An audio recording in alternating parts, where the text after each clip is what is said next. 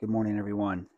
Today we are in Genesis chapter 38, and we have the story of Judah and his sons, and ultimately Judah gives one of his sons uh, a wife. She get he gets a wife named Tamar, and Tamar ends up becoming a widow because of the some of the wickedness of Judah's sons, and eventually Judah promises that he will give uh, an upcoming son to Tamar so that she won't, um, you know, be barren and not have children. And Tamar agrees to wait for that son to grow up. But when that son grows up, Judah never gives that son to Tamar and doesn't really explain it to her. She's grieving the loss of uh, two husbands and no children.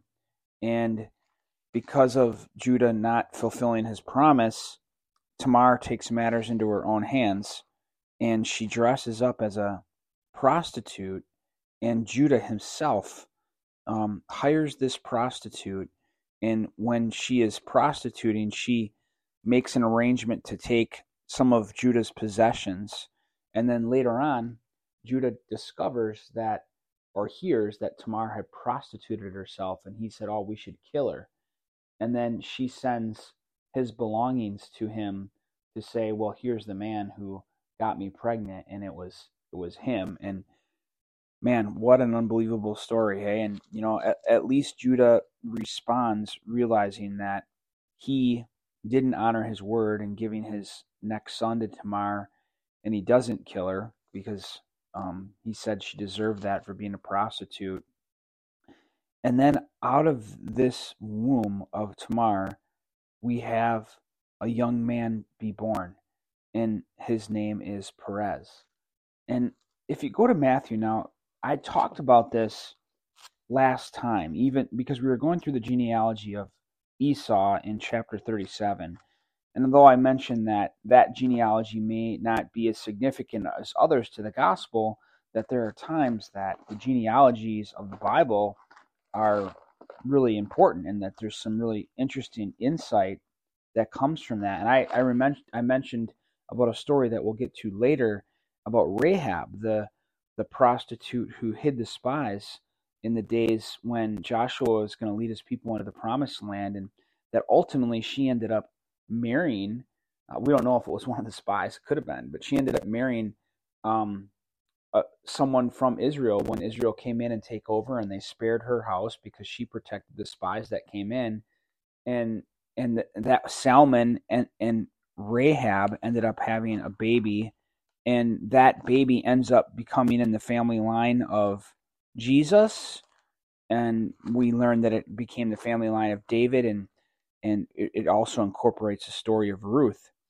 This chapter we just read ends much like the book of Ruth ends in sharing with us the significance of this pregnancy in Tamar.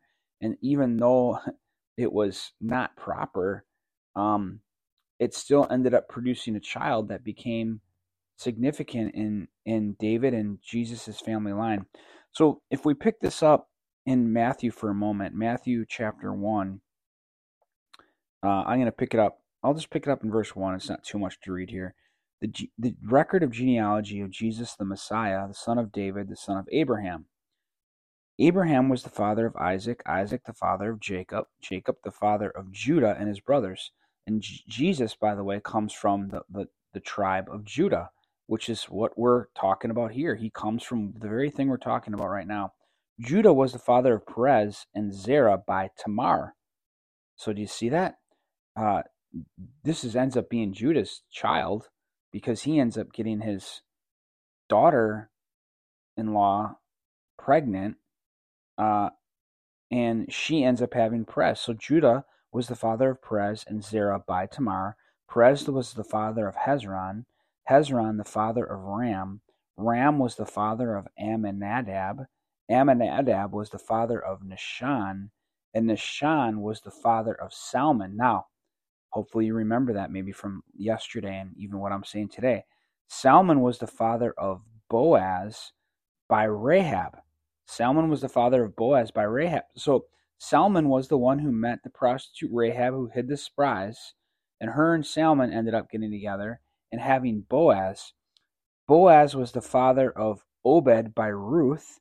So that's the story of Ruth when we get to it. And Boaz and Ruth end up coming together and having Obed. And Obed was the father of Jesse. And so that whole story of Ruth leads to Jesse. And Jesse was the father of David, the king. And if we kept going, we would get to Jesus. But this is how we know that Jesus comes from the tribe of Judah.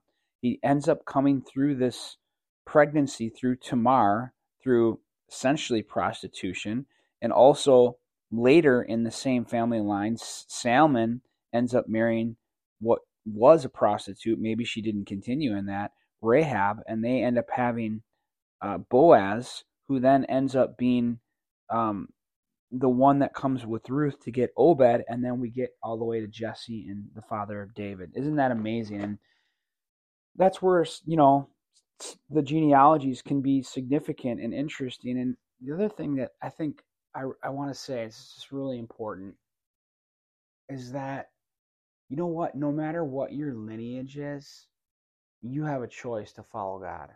You have a choice to do right. You have a choice to set the the tone for your life and what your life's going to be. You do not have to fall into the patterns of your your parents or the past generations. You can say, you know what, I want to course a new life that honors the Lord and makes good and right decisions. And and not only that, do you not have to fall into that, but you also even in your own life, look at all the mistakes these people made. It you know, I, I haven't um I've read all this many times in my life. Uh, but I haven't taught on it each chapter and I guess it's it's different um, this time in the sense that I'm teaching, and you're you're teaching about so much dysfunction that took place in in God's patriarchal family. It's just amazing the the amount of dysfunction. It really is, and I knew it, but I didn't have to talk about it all the time. And what I think that tells us is that even in your own life, not only can you not get past your parents, you can, and previous generations who maybe led your family in the wrong direction, but you can even get past your past. So no matter what your sins have been in the past, God can still use you. He used all these people to be part of his family. And in fact, he didn't even give up on them. Uh, through their sin and wickedness, God was still using this family because of his promise to Abraham. And now we're the church. And we've been made a part of God's family. And even though you or I have made mistakes in our lives, in our own lives, even irrespective of our previous generations or parents, we can, God still wants to use us. We can turn away from our sinful past and we can be used by God now. If He can use all these people, He can definitely use us. So let's be used by the Lord. What an exciting thing it is to live to bear fruit for Him. So don't be discouraged. Don't give up based on what you've been through. Let's let's do right from this day forward and and I trust that God will use us in special ways. God bless you all.